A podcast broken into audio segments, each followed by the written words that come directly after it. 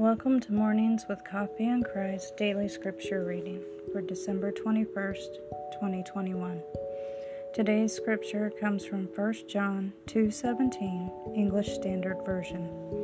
And the world is passing away along with its desires, but whoever does the will of God abides forever.